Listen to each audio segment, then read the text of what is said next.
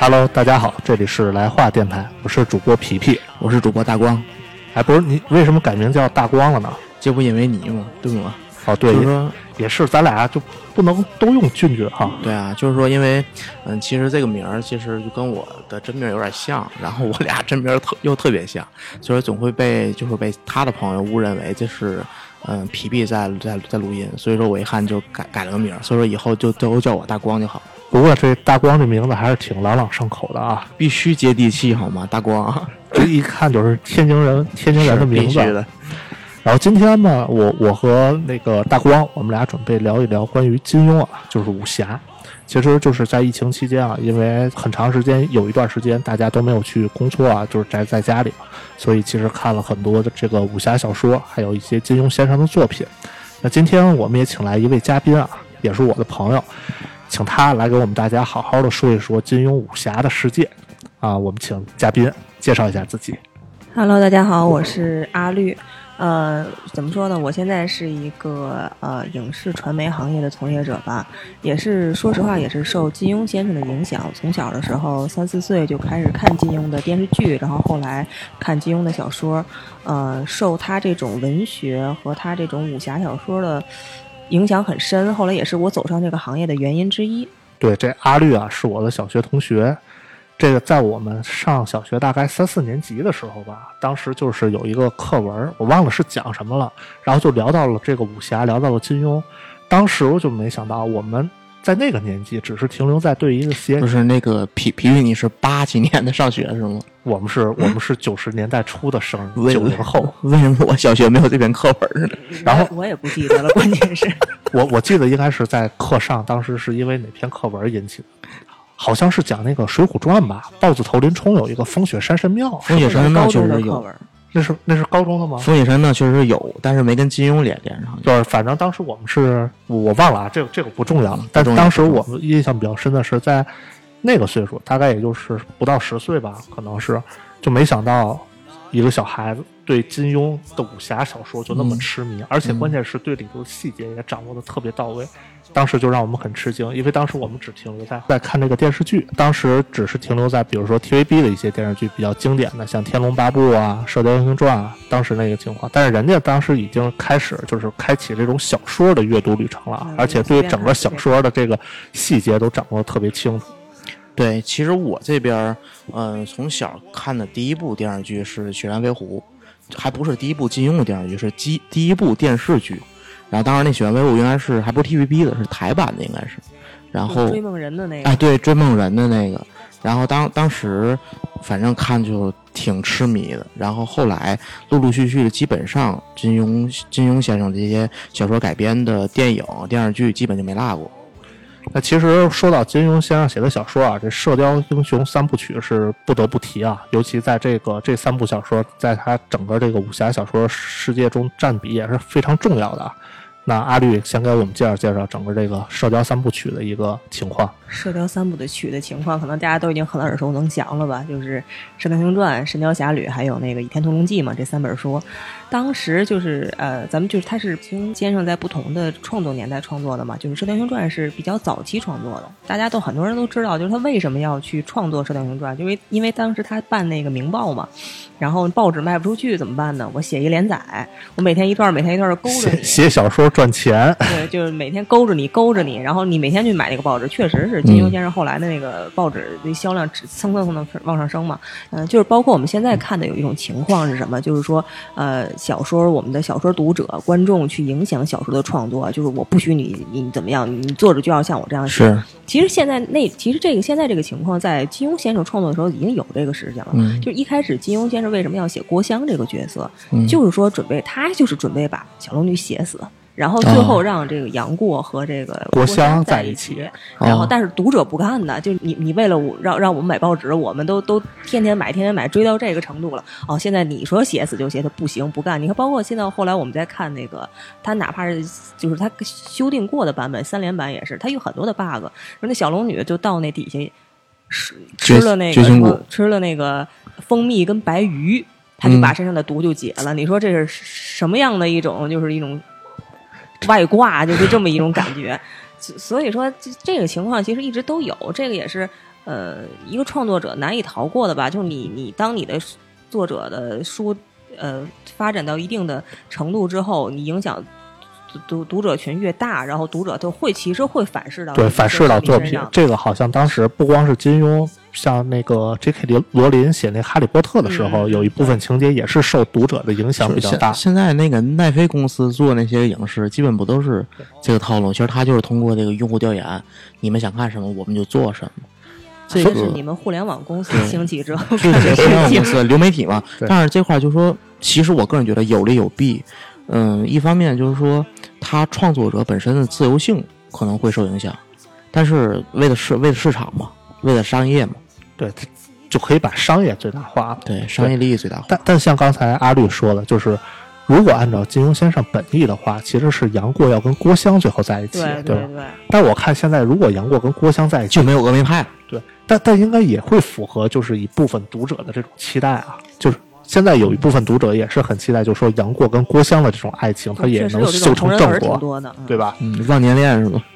不是，是这样，就是金庸先生首先说他是一个特别好的一个小说家，就是他怎么写他都能圆上。你给他设置无数种障碍，我今天有一个突发情况，他都能圆上。包括你看咱们当时就是说那《天龙八部》，大家都知道那段，他当时去欧洲嘛，然后对倪匡替他写的阿紫啊，对阿紫眼睛瞎的那段，然后当时倪匡问他说：“你把大纲给我，我就照着你这写就行了。”行，没有啊。我没有大纲，我就每天想了一段就随便写。他真的是一个天才，确实是。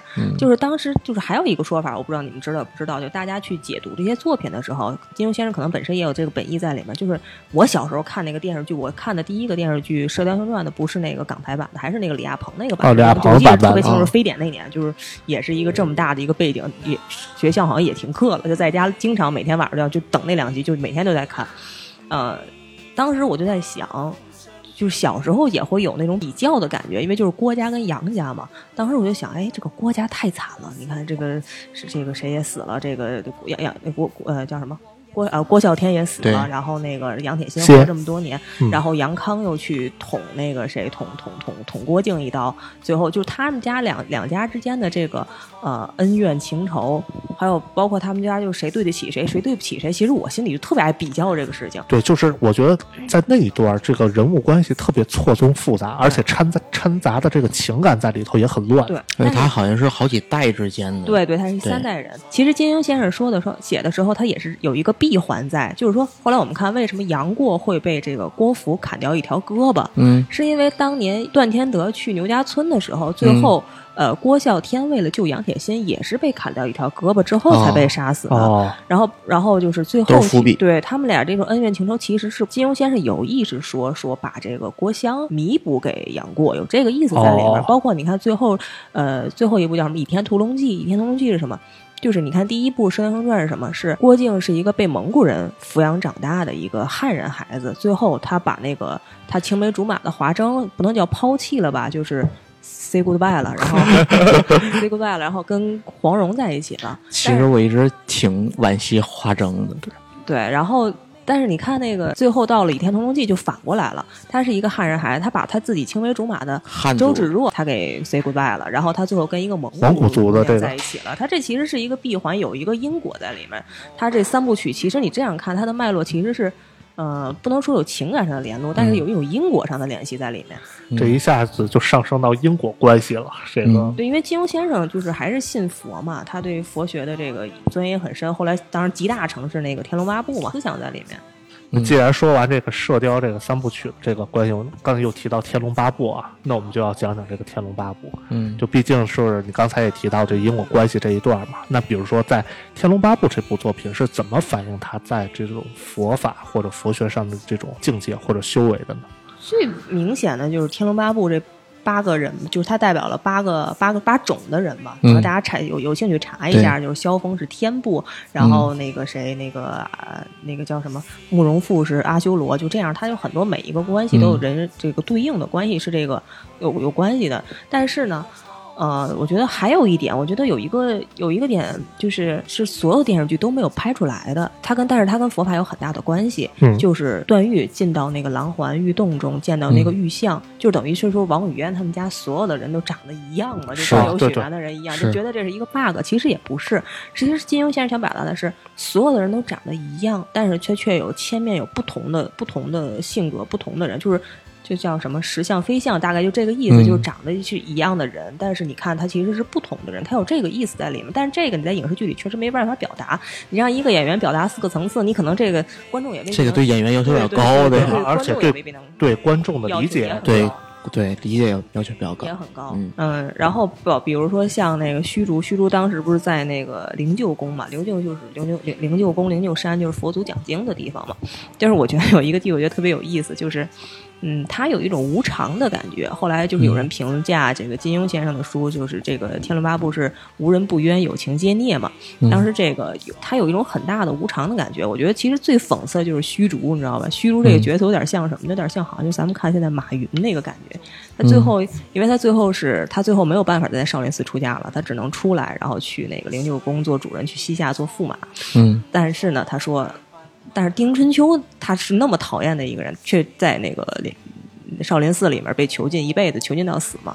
他就说：“你说这么一个恶人，为什么他就能在少林寺里面出家，嗯在少林寺里面待着？我就想在少林寺里做一个小沙弥，好好的念经修佛，为什么就不能？就好像有点马云那个，我就是想在哪儿哪儿哪儿当一个老师。”但但是逼着我去干成阿里巴巴，干个大事但是。其实说实话，好多人就说说马云这话你太，哎，你太装了，你不可能你这么想，嗯你这么大的财富，你这样说这个话，其实我觉得真的是，我觉得你每个人的初心和那个什么，它是不同的，就嗯每个人他会有一种错位的感觉，会有一种生命无常的感觉，一定会有。嗯，但其实就这《天龙八部》之前，我看到过一个一种说法，就是他其实都是在写三个字，叫求不得。嗯嗯然后所有人都是求不得。然后大家看那个萧萧峰，萧峰他是想让汉跟辽，嗯然后那个不打仗。和和平和睦相处，相处宋宋跟辽和睦相处，但是最终求求不得，然后他牺牲了自己，也依然得不到一个他想要的结果。然后段段誉是求王语嫣，嗯嗯求求不得。然后虚竹就是你刚才所说的那个，其实他想做的是求佛法，求求佛法，但是依然也是求求不得。对，还有好多好多，像阿阿紫、庄聚贤都是求不得。但是作为常人来看，我觉得这可能也就是咱们只能是常人的一个原因，就是你只能看羡慕虚竹，就是这种感觉，就觉得人家很厉害，但是你始终不可能体会到就每人家的个人都每有每个人的问题，对对，你可能体会不到人家那种初心，可能就是特别简单一个单纯的一个想法，对吧？其实现实中我觉得也有，包括我们每次去，我每次去工作的时候、上班的时候，见很多这个大老板啊，就是挺有钱的，就影视圈的啊贵圈各贵圈儿种的都挺成功的。但是你换位去想，说你让去过他们那个日子，我真的我我并不想，就是他们的那种压力和他们的焦躁，就是，哎呀，就可能你也体会不到这种感觉。对我也体会不到，就是挣什么钱得受什么累，这个东西是，对对对吧？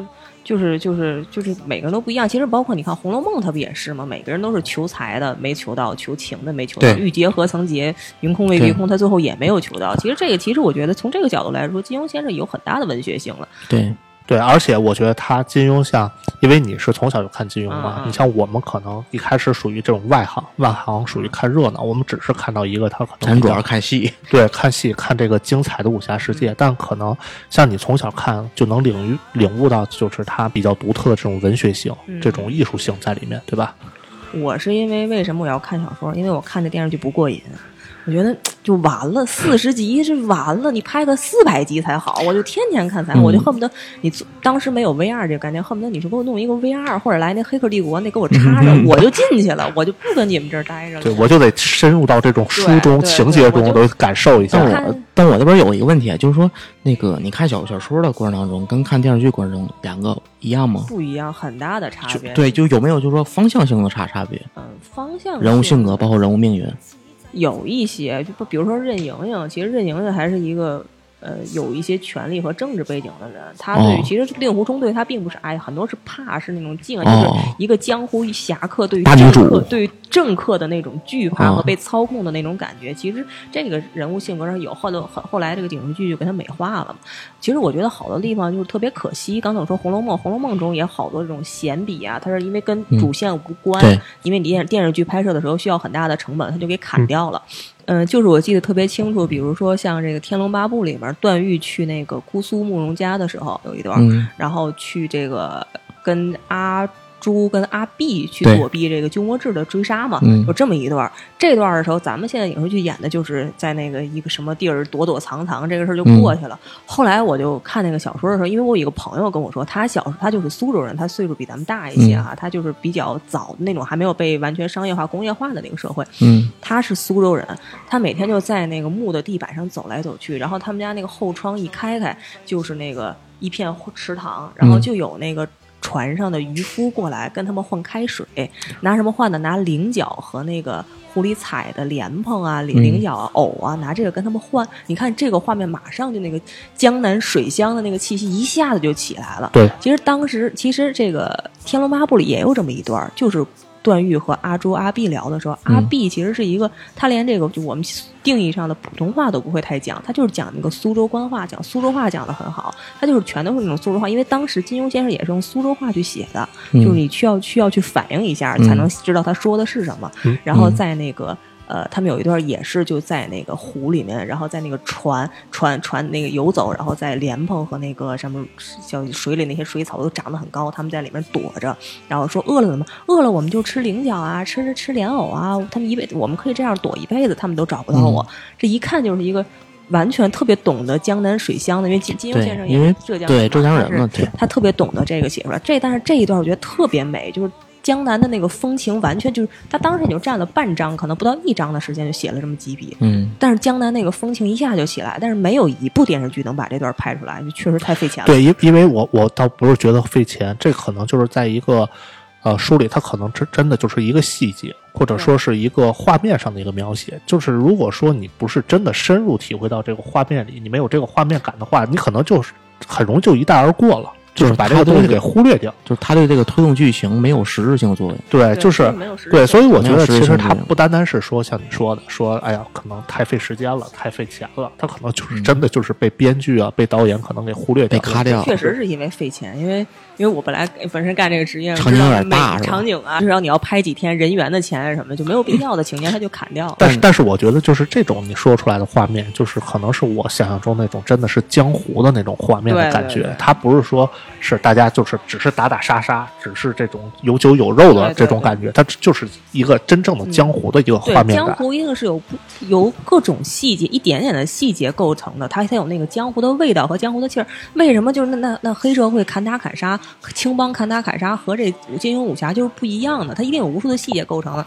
说实话，咱们这儿砍一点，那儿砍一点儿。它最后就不一样。你看那香港 TVB 拍那个剧，为什么跟这个大陆张纪中拍的那完全不同？就是因为景不一样景不一样，那人细节都不一样。他一一这儿砍一点，那儿砍一点，其实就差着远了。包括这个武侠里边，包括其实我小的时候有很多迷迷思，你知道吗？嗯。所以首先说，第一个小龙女在这个古古墓里靠靠蜂蜜，她能吃饱吗？她能够满足她的正常的生理需要吗？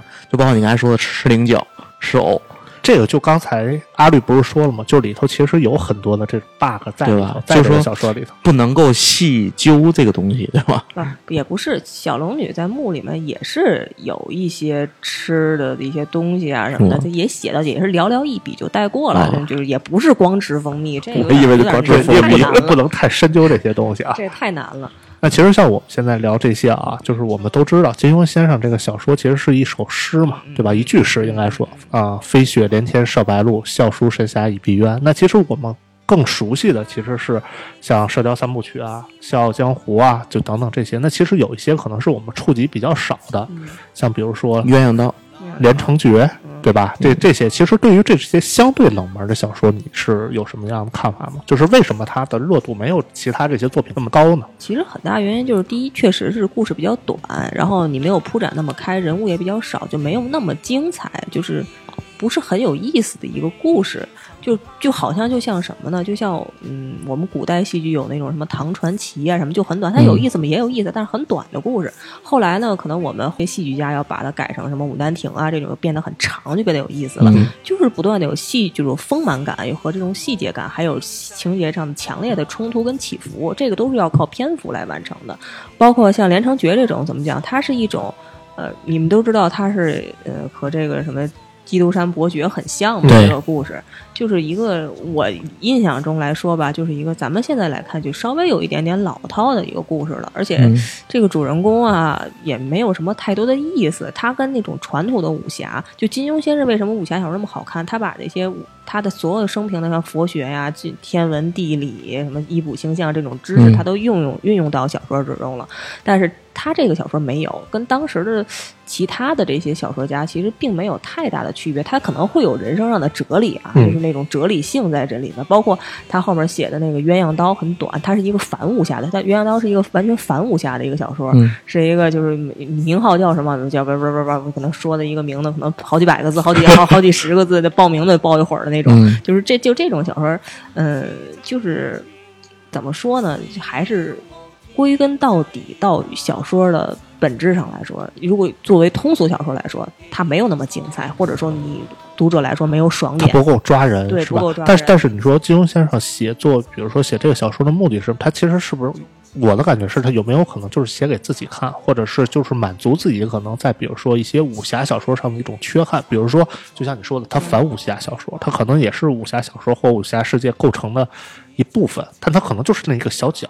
就是写着玩嘛，对对对，就是大家现在我们现在也会在论坛上什么写同人文，对对对对，所以我觉得他他是不是就是满足一下自己这种写作的乐趣和这种意愿，我们也会这样干，就是意难平。他其实我觉得金庸先生最意难平的一个小说，就是满足他自己意难平的一个小说，就是《连城诀》嘛。因为他后记里写，就是他家里小时候有一个有一个有一个帮工嘛，就是小时候跟连跟那个谁跟。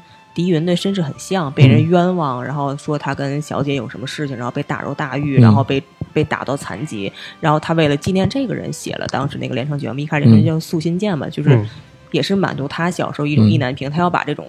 事情要写出来，让他更多的人知道。就每一个创作者可能都会有这种意愿在里面。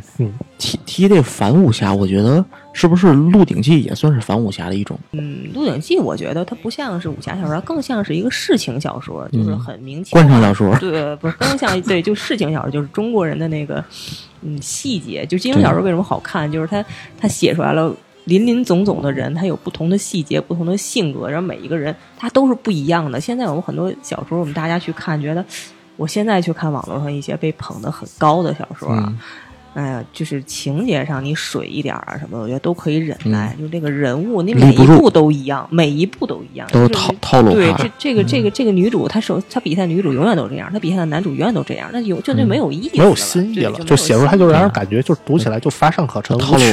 对对对。对，而且也不能够触及生活，就是你大概有一些，你不管写什么小说，对吧？你的文学性一定是要触及生活、触及人类的灵魂的，就是《鹿鼎记》。我们为什么觉得它是一个文学作品？我们都能看到自己的影子，或者说，我们从小时候看，跟我们长大看肯定不一样。我们长大的时候再去看《鹿鼎记》，再去看那些人，我们工作之后再去看，你说就那些什么奇怪的人，你你没有见过吗？你一定都见过那些什么溜须拍马往上爬、瞒上不瞒下的人，一定你都见过。这个一定，它是一定是触及到我们的生活。对，小时候看《鹿鼎记》的感觉就是，哎呀，羡慕韦小宝，就是这种他的角色的这种活泼啊、可爱，还有一些他这里头的一些故事情节啊。但长大之后再看，它里面的人就是人际关系啊，对对对，还有他是如何一步步起来的，成为一些比较这种。啊，不说万众景仰吧，就是能左右一些权贵啊，或者是一些势力这样一个人物，其实他是有一个人物成长的一个历程在里面的。就是小的时候拿《鹿鼎记》当喜剧看，明显跟其他的金庸的电视剧不太一样，就没有没有那种特别大的家国情怀啊什么也好。但是《鹿鼎记》就是说，嗯，就是跟他金庸之前的一个传统的一个无界个武侠的电视剧不是很一样。嗯，我觉得。没有家国情怀这个事儿吧，怎么说也是被电视剧影响比较深，电视台的线比较多。割割掉是吧？对，其实后来因为张纪中又拍了一版那个《鹿鼎记》嘛，零零七年左右吧，就黄晓明那演的对对对，版。那版演员什么咱不说啊，在情节上他其实是已经有意的去弥补了一些以前电视剧中没有呈现的东西，他把喜剧化的因素砍掉了一些。嗯他最后写到这个顾炎武啊，还有他们几个人让韦小宝做皇帝那种反讽性什么，他也写他也演出来了，就也写出来那种中国人的那种知识分子的。单纯那种天真，那种嗯幼稚，还有这个韦小宝那种在几个阵营中摇摆不定的，其实嗯家国情怀有吗？其实也是有的。只不过其实他也没有太铺展开这种，把这个东西表现的特别明显，嗯对吧？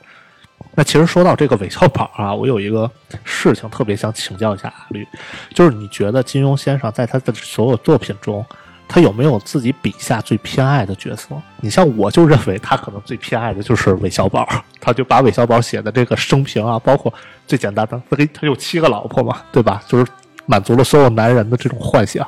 哦，我觉得还真不是，因为，呃，金庸先生在一个后记里写过，忘了是哪篇小说的后记，他写过他比较喜欢的人物，像什么杨过、令狐冲，还有那个胡斐，这都是比较他比较喜欢的人物。我觉得就是可能跟他的性格可能有相反性，因为我自己比较。研究一些星座呀、什么这些东西，因为这个金庸先生是一个双鱼座，你知道双鱼座就是那种比较多情、比较敏感、比较圆滑的那种那种星座。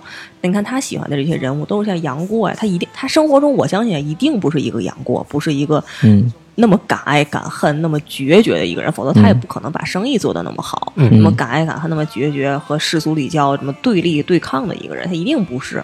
所以说，我觉得可能有一点就是我做不成什么人，我就愿意去对更想成为什么样的人更？更喜欢什么样的人？像韦小宝这种，他后来你说他名利双收，也也很有钱，对吧？他他也结婚离婚啊什么的。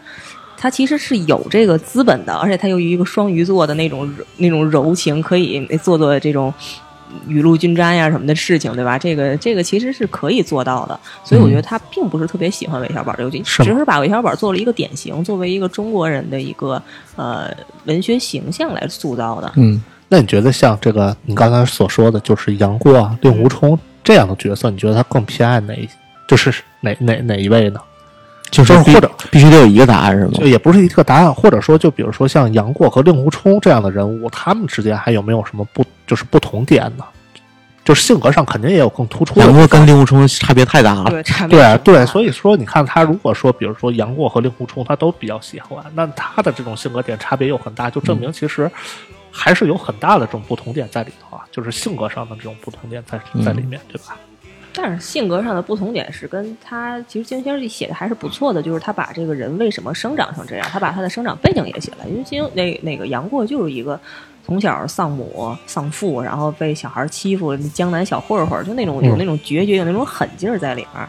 但是像令狐冲，其实令狐冲华山派当时在咱们江湖中一个什么地位，就是一个我们现在一个很，如果以武力算财富值的话，就是一个我们现在挺高的一个。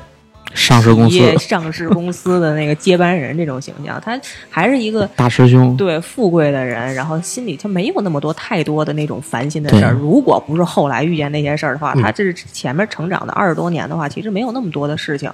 所以说，嗯，他的性格上来说，可能。可能大家可能我觉得啊，如果以我我不能揣测金庸先生更喜欢哪一个人，可能觉得如果每一个人来说，可能更喜欢令狐冲一点儿，是就是他的生长环境也没有那么狠，没有那么多阴暗的东西，谁愿意见证那么多阴暗的东西，然后最后成长怎么样？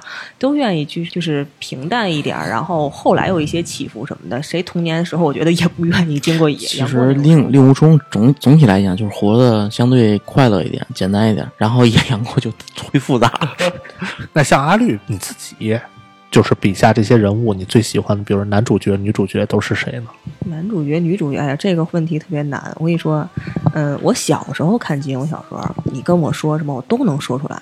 但是这些年，我发现有变化，我都能发现他们的性格缺点。就比如说，你，就是金庸所有的这个男主角、女主角，或者是所有人物吧，给我做男朋友，我就想，我得筛选一下，就跟那个挑选一下，我要筛选一下，嗯，就很难。我们以前也这么想过，就把金庸笔下那些个女主角们，然后挨个儿过一下，你最喜欢谁？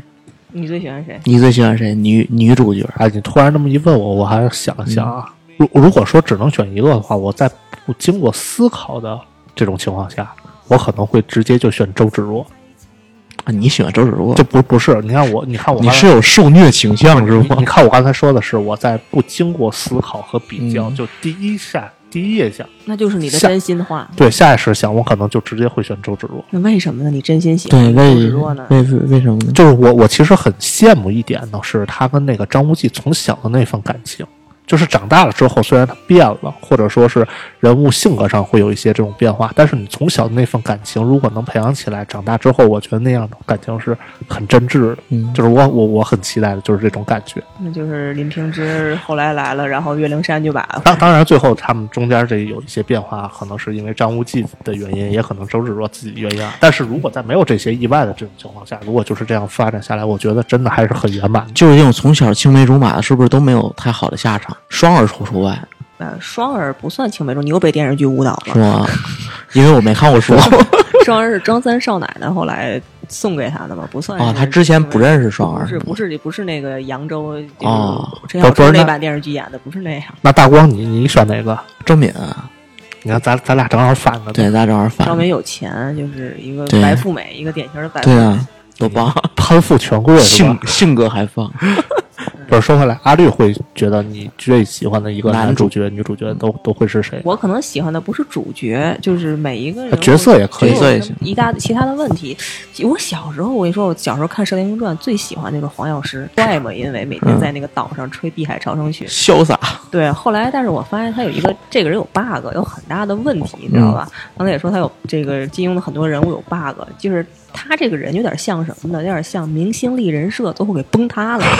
就是你看人，设崩了，对金庸给他写的人物是什么痴情，然后呢，这痴情这事儿另说，但是他的技能上给他赋予的点是什么呢？嗯是这个会懂得医术，懂得星象占卜，嗯就是一个就是玄之又玄，因为就是大明白，对啥都 会，因为这个人物他是历史上有原型的，哦当是谁啊时是还就就叫黄药师。哦，就是当时是黄药师和他的女婿郭靖两个人守襄阳城，最后那个哦长官让他们去守守襄阳城，郭靖是守城的人，然后说不会守，然后就说怎么办？把我岳父请来吧，他岳父就去那儿跳大神儿，最后两个人，你想这能成功吗？最后就让人给砍了。是历史上是这么两个原型人物，哦然后再被金庸先生给改成了就是两个侠客嘛。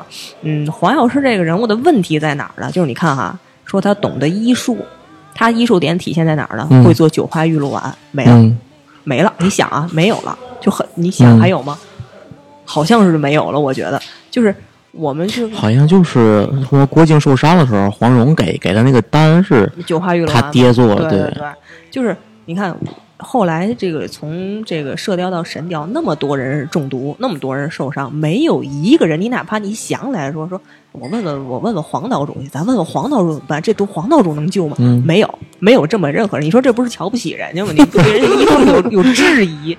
然后呢，对他这个星象占卜这块儿也有问题，就是他的这对于玄学的了解体现在哪儿啊？体现在他在桃花岛的那个布局，别人进不来，就是那个阵法，奇门遁甲对奇门遁甲。但是奇门遁甲其实还有一个作用，除了在这个排兵布阵上有用，它还能算卦。对，就是奇门遁甲有个特别重要的东西干什么？它能找东西，它能算出来这个东西在哪儿。那你看这问题就来了，他两个嗯徒弟走了。对他都他都找不着。他带走了九阴真经你，你你何必让人默一遍呢？对吧？你去找他们去，对吧？你自己，嗯他这个都可以做一个 GPS 系统。我觉得就先起一局，他们俩往东边走，那我就往东边走。然后我到走可能出岛之后走过来二十公里，我再再算一算。你不断的缩小这范围，你怎么可能找不到他呢？对吧？而且他们俩嗯在外面也不是那么平静的，还要干一些事情。那么嗯干一些事情，你你你你你你去找找他们，这附近他们哪儿最近出没，找找他们，他也不去。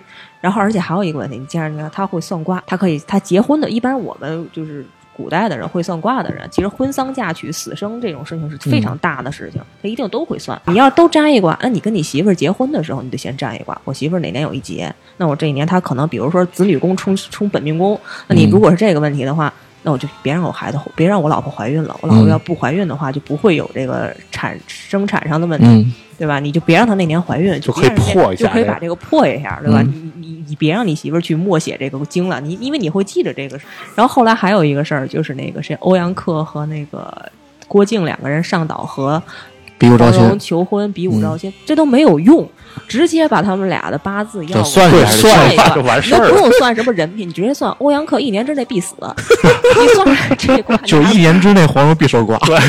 你算出来这卦的话，你还会把姑娘许给他们？肯定不会了。就这个，就是可能金庸先生啊，可能不够迷信，像我这种比较可能 比较迷信的人，对，我觉得有有机会可以再再请这个嘉宾来做一期关于那个玄学的。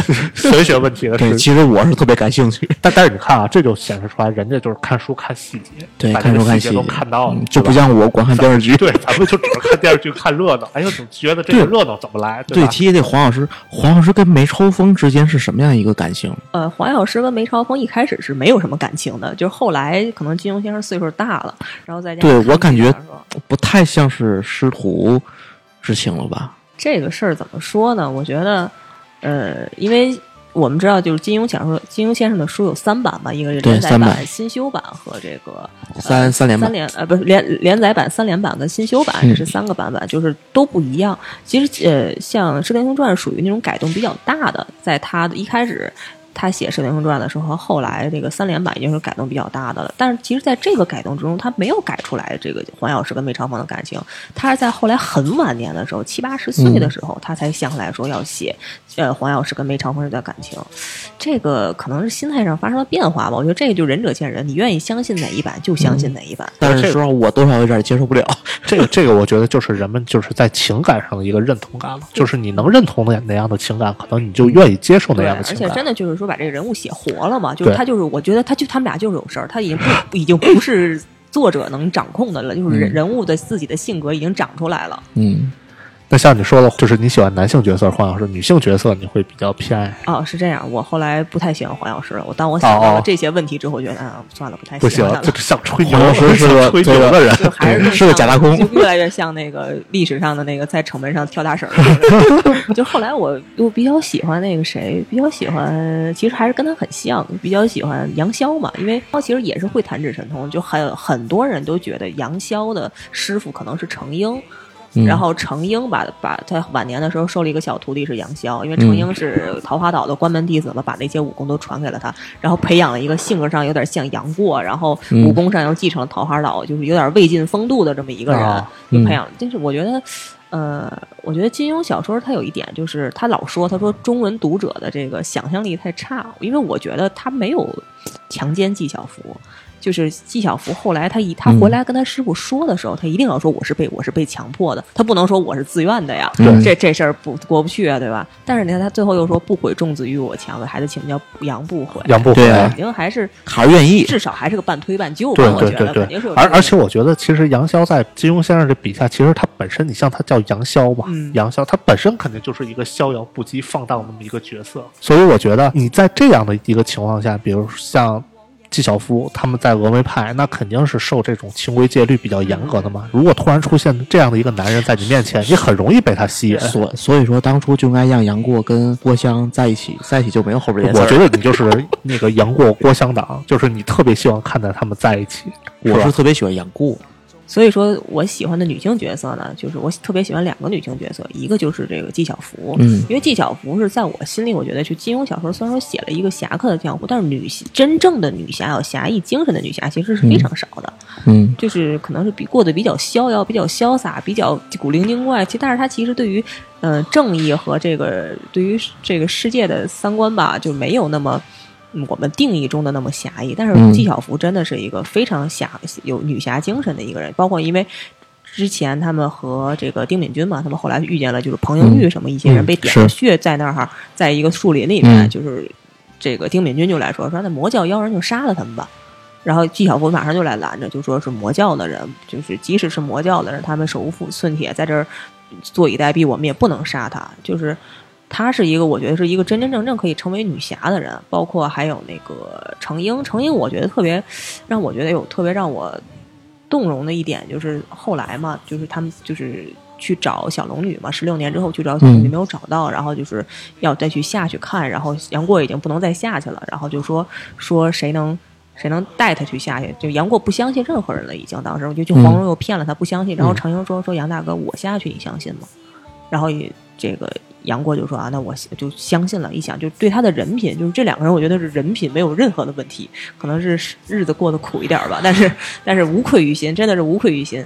而且像就是怎么说，纪晓芙，你觉得她有没有一种代表这种女性，就是追求自己爱情啊，打破这种封建 枷锁的这种？这不是殷殷素素吗？打破封建枷锁，那打破封建枷锁的人还挺多的。那杨过小龙女也是打破封建枷锁，对吧？对，包括赵敏，赵敏也算啊。赵敏也算。一个一个蒙古人，然后跟一个汉，然后然后抛抛抛家舍业的，把他哥哥、他他他他他爹都抛到了抛弃了。所以打破封建枷锁的人还是挺多的。而且其实那个年代，你看咱们看那个年代，因为那个年代还是有，就是我们上世纪的中早期吧，还是有很多的这个封建余毒生活在这个。对对，尤其他那个金庸先生写小说的那个年代，其实还是处于，尤其他在港台的那种范围内，对吧？都是有的。而且金庸本身也属于一个就是从民国走过来的一个人。对，其实我觉得那个年代，你包括他的小说，还有琼瑶的小说，他们俩都有很重的反封建的气息在里边。他就是。打破旧世界，跟那个世界就真的是我过够了。对，想 say goodbye。对，就我们，你说我们现在看这个世界，可能大家觉得生活中也有一些问题，我们也会写我们生活中的问题。他们生活的世界就是一个充满了封建的一个世界，他们肯定也会去反映这方面的问题。所以说，你说一定是哪个角色有反封建的因素吗？其实很多角色都有这个因例子在里面。那其实像我们说了那么多啊，其实我特别想问一个大家特别关注的一个问题，也是我自己特别。关注的一个问题就是，所有的这些角色里头，你认为谁的武功最高、最厉害？对，武武力值大排名，武力值最高。就是哎，这个这个，我追问你，就包含没有出现过，比比如说那个独孤求败，就这这这类的角色，包括吗？都都可以提及的吧？只要他小说中提及到提及到的，我觉得都可以算啊。这个有点关公战秦琼吧，但是我觉得对关公战秦琼。最高的很多，嗯，说出你心目中的前三位有几个吧，然后一个就是扫地僧，扫地僧，然后一个是东方不败，东方不败，对，东方不败是个 bug，你知道？还有一个就是这个。就是逍遥派的创始人，就是天山童姥他们的乌鸦子，乌鸦子。不不不是逍遥子，逍遥子。乌鸦子。是他们的师兄是吧？逍遥子，逍遥子，这些人都很高，因为他们这时候有点就真的是 bug，就是人家是一个武侠世界，你们弄得有点玄学，有点魔幻，对对对。你像那个扫地僧，咱就不说了啊。这扫地僧为什么说他武功高呢？其实是因为就是金庸先生。就是我就是写戏剧里有一个手法，就是当我们有一个局，就古希腊就这样干，就当有一个局，就双方冲突到一定程度没有办法解开了，就加一个变量。怎么办呢？就有一个天上有一个机械降神，就是一个神降下来，然后来破解这个局。其实扫地僧那个角色就完全就是那个局当时已经没有无法可解、无法可化怎么办？来一个神降下来，以一敌四就把这个局给化了。其实所以说，你说他都是神了，那他他的。能能低吗？对，所以说扫地扫地僧眼神都能杀人，好像他就不是凡人，对吧？他就不是凡人。那你像说逍遥子这个人，其实我挺好奇的，就是逍遥子这个人，就是为什么就是他的武力值，你觉得能在你心目中排进前三？就是一个传说中的人物，因为他没有出现过，我们就觉得传传说中的人物一定是会比可能实际中好一些、美好一些。而且他有三个徒弟嘛，他这三个徒弟确实实在是太强了。这三，他能教出来这样的三个徒弟，可能这三个徒弟还没有学会他所有的武功。他就是无崖子、天山童姥，还有那个李秋水。李秋水师傅啊，那就说真的是，而且我觉得像逍遥子这样的人啊，就是虽然我之前确实也没想到啊，就是我我我我也觉得他很厉害，但我也没有把他排进这种武力值前三，是因为我觉得他更像是一个。啊，仙儿，对他有一种仙儿的感觉，他可能不单纯是在武力上，他比如说在其他方面的造诣可能都很高，就跟那个琴棋书画，三国里边总有一个左慈，对，就就是比如说像他可能像一种类似于，比如说鬼谷子啊，就这种感觉的存在，我可能一出来，这天下就得变化。你要是你要是评价谁最仙儿，我第一反应肯定是他，逍遥子 长得很帅。啊，对，那你说一下为什么就是东方不败呢？东方不败你能把它排进前三，这个理由是什么？东方不败是因为我觉得啊，就当后来他们几个人去杀这个东方不败，他们四个人嘛，任我行啊，向向问天、任盈盈、令狐冲，他们四个人如果不是因为有这个杨莲亭在，嗯，就是杨他们用杨莲亭去牵制东方不败，他们是都要死在那儿的。他们是以这个为弱点。其实因为为什么？因为《葵花宝典》也好，《辟邪剑谱》也好，它第一条是欲练此功，必先自宫，对吧？嗯，其实就是它这个有一个寓意在里边，就是你如果想天下无敌、登峰造极，你必须要舍掉一部分的东西，就是包括也隐，就是隐喻权力嘛。你如果你想在权力上面登峰造极，你一定要舍去你生活中的很多东西。东方不败做到了呀。他舍掉了呀，他舍掉，而且他是那舍掉的里面练的最好的那个。你从这个角度来想，这个是你从这个逻辑上来推，他一定是已经是天下无敌、登峰造极的人物了。但是他后来为什么败了？因为他后来又有了新的牵挂，新的舍不掉的东西，他才败的。而且而且归根结底，其实他还是人，他可能跟逍遥子这种，或者说扫地僧的这种仙儿，对对对，他达不到人家这种境界，无欲无求了，人家对他达不到人家那个境界，所以他最后可能是败了，他最后。可能落的可能就是跟那个逍遥子还有扫地僧那种下场就不太一样，这种结局不太一样。还是要去争抢一些什么样的东西？他或者说你在漩涡之中，我想我本来在漩涡之中的人想寻求一种世外桃源的生活，其实这个是很难的。就我们现在也去想说，你说再过个几十年之后，任盈盈和呃令狐冲隐居在一个世外桃源，他们又本身也是就是漩涡中的人，会不会有新的人再去杀掉一男一女，在一个世外桃源？这不他们也是一个新一轮的这个。东方不败和杨莲亭嘛，其实也是刚才你最开始提到，可能有一个因果关系会在里面，对吧？就是你，你既然是跟这个江湖扯上关系，你就很难再跟他撇清了。除非你，我就刚才老我，因为我特别喜欢三国人物，就最喜欢就是左慈嘛，就是那个盆里拿个鱼啊，然后那个。自己化身变个羊啊，就是那种修仙的那种人，我因为我特别喜欢这种人，就是这种人他是跟着，我觉得真的他已经上升了一个维度。你三国什么群雄逐鹿啊什么，我跟我没有关系，我就进山了啊！你找我你也找不着，找不着我，一群羊都是我，江湖之羊都是我。对，那其实最后我其实想还有一个问题啊，想问一下这个阿绿，就是说你觉得在这个整个这个武侠世界里，其实也有很多这种写武侠小说特别厉害的人物啊，比如说像梁羽生啊等等。就是说，你觉得像金庸先生他的武侠世界跟其他的这种作者写出来这种武侠世界有什么不一样吗？就是我我可以先说一下我的理解啊，当然我理解可能也不是很全面。就是我觉得在我的心目中，就金庸先生的这个武侠世界可能已经跟我们现实中这个历史，它已经串成一条线了。就比如说像《鹿鼎记》，那我们就觉得就是韦小宝，就是历史中就有那么一个人。他可能就是帮助了康熙实现了一些这种什么样的事情，或者达成了一一定什么样的事情。对，包括这个把叶叶卡捷琳娜，包括就是《倚天屠龙记》里头，里头涉及到朱元璋，有陈友谅，对吧？他就是把这个整个的历史这个正线都给串起来了。对，就是让你不觉得他的武侠世界是一个你虚无缥缈，或者说是你一个凭空构成的那么一个武侠世界。对。但其他的可能我就感觉感触可能就没有那么深。其实是什么呢？其实，呃，这个其实是一个传统，不光是不光是文学的传统，也是中国小说的传统。因为就是金庸他用了很他吸取了很多大仲马的因素嘛，然后大仲马就说说历史是什么？历史是墙上的钉子，是让我来挂画的。我的小说就是那个画，历史是那个钉子，我以它为基础上，我把那个画挂上去。就是金庸也是以以以此为影响嘛。但是你看，我们其实所有的中，你说。真正架空的文有吗？文学我们真正知道的名著其实是很少的，可能《红楼梦》是，但是《红楼梦》是有生活原型的。你看那个这个叫什么？包括《金瓶梅》《水浒传》，然后《三国演义》《西游记》，它都是有历史背景在里面的。它一定是有一个寄托。其实为什么是这样？有一个寄托在里面呢？如果说没有一个历史，有一个很大的问题，就是你可能你的逻辑不能自洽。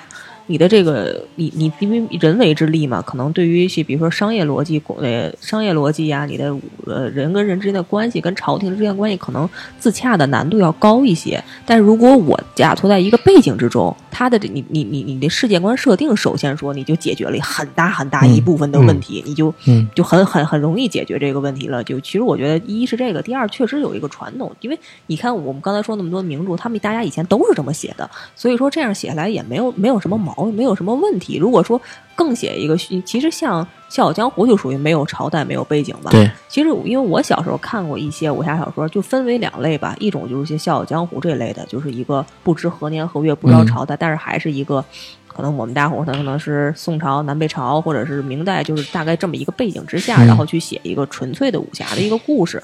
然后另外一种呢，可能是假托，像梁羽生刚才也说到，像什么七剑下天山这种的，它也是假托在一个历史背景之中写出来的。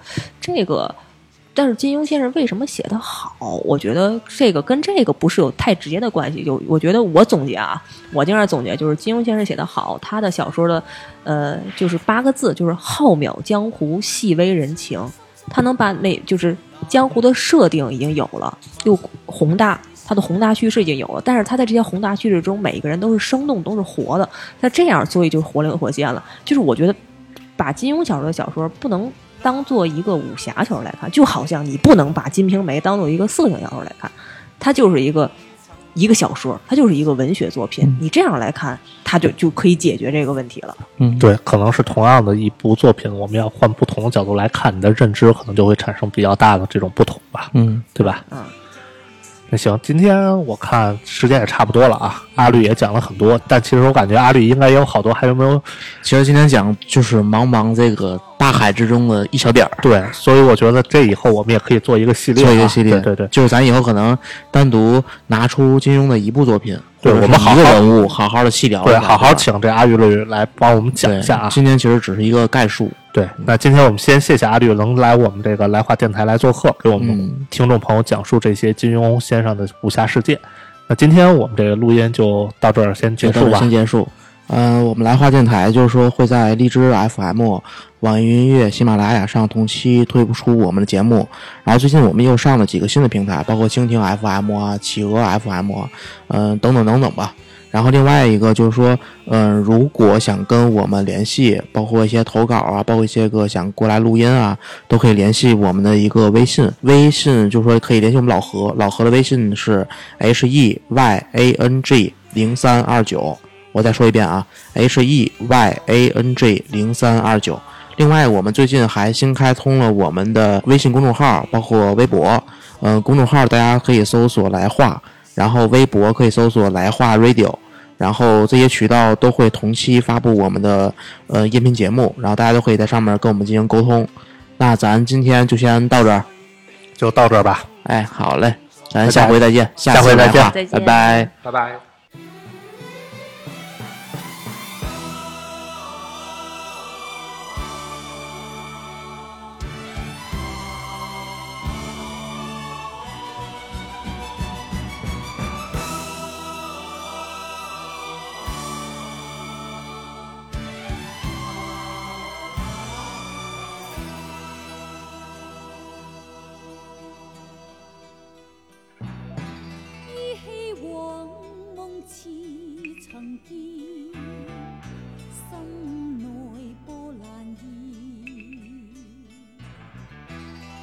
开世事断愁怨，相伴到天边。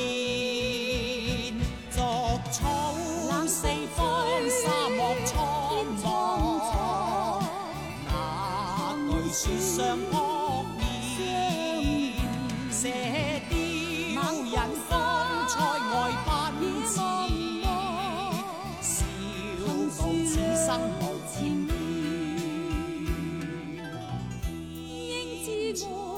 似射流水，斩不断你还乱。身经百劫也在心间，恩义两难断。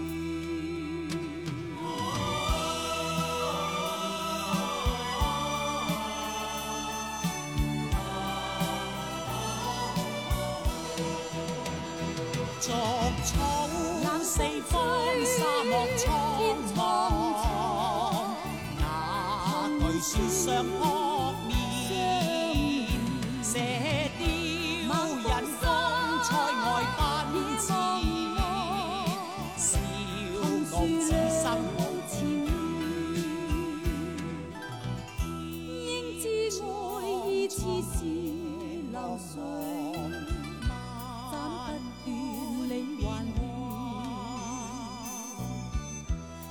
身经百劫也在心间，因义两难断。